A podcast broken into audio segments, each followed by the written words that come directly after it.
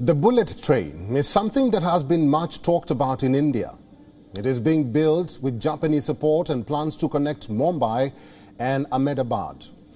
In Uzbekistan, bullet train started functioning a few years ago and now it has become a cheap and fast mode of transport. Our correspondent Sidhant Sibal, who travelled from Samarkand to Tashkent on Uzbekistan's high-speed train, filed this report.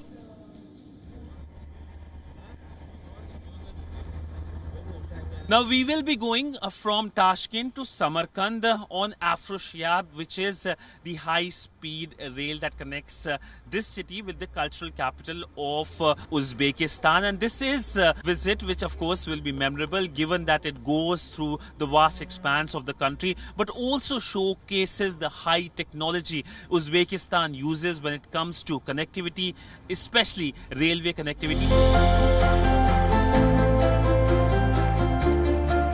The Spanish-built Talgo bullet train connects Tashkent and Samarkand.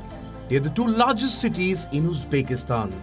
One is known as the political capital and the other the cultural one. Sir, your passport. Passport? Huh? passport.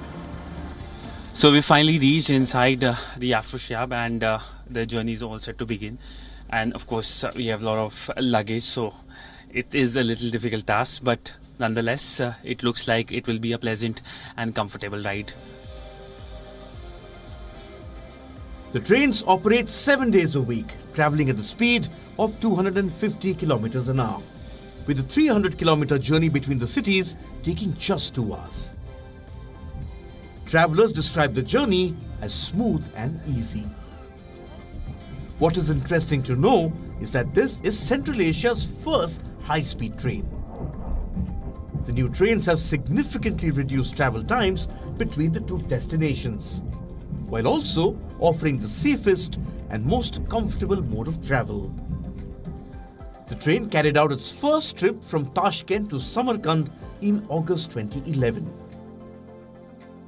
Well, the journey is over. We are here in Samarkand, and uh, this uh, uh, high speed train is, uh, in fact, uh, the first such train in Central Asia, and uh, the first. Uh, first test took place in the year 2011, and here we are in 2022, where of course it's a common mode of transport for many Uzbeki nationals and of course uh, foreigners as well. With video journalist Ajit Sidhan for WION in Samarkand, Uzbekistan. WION is now available in your country. Download the app now and get all the news on the move.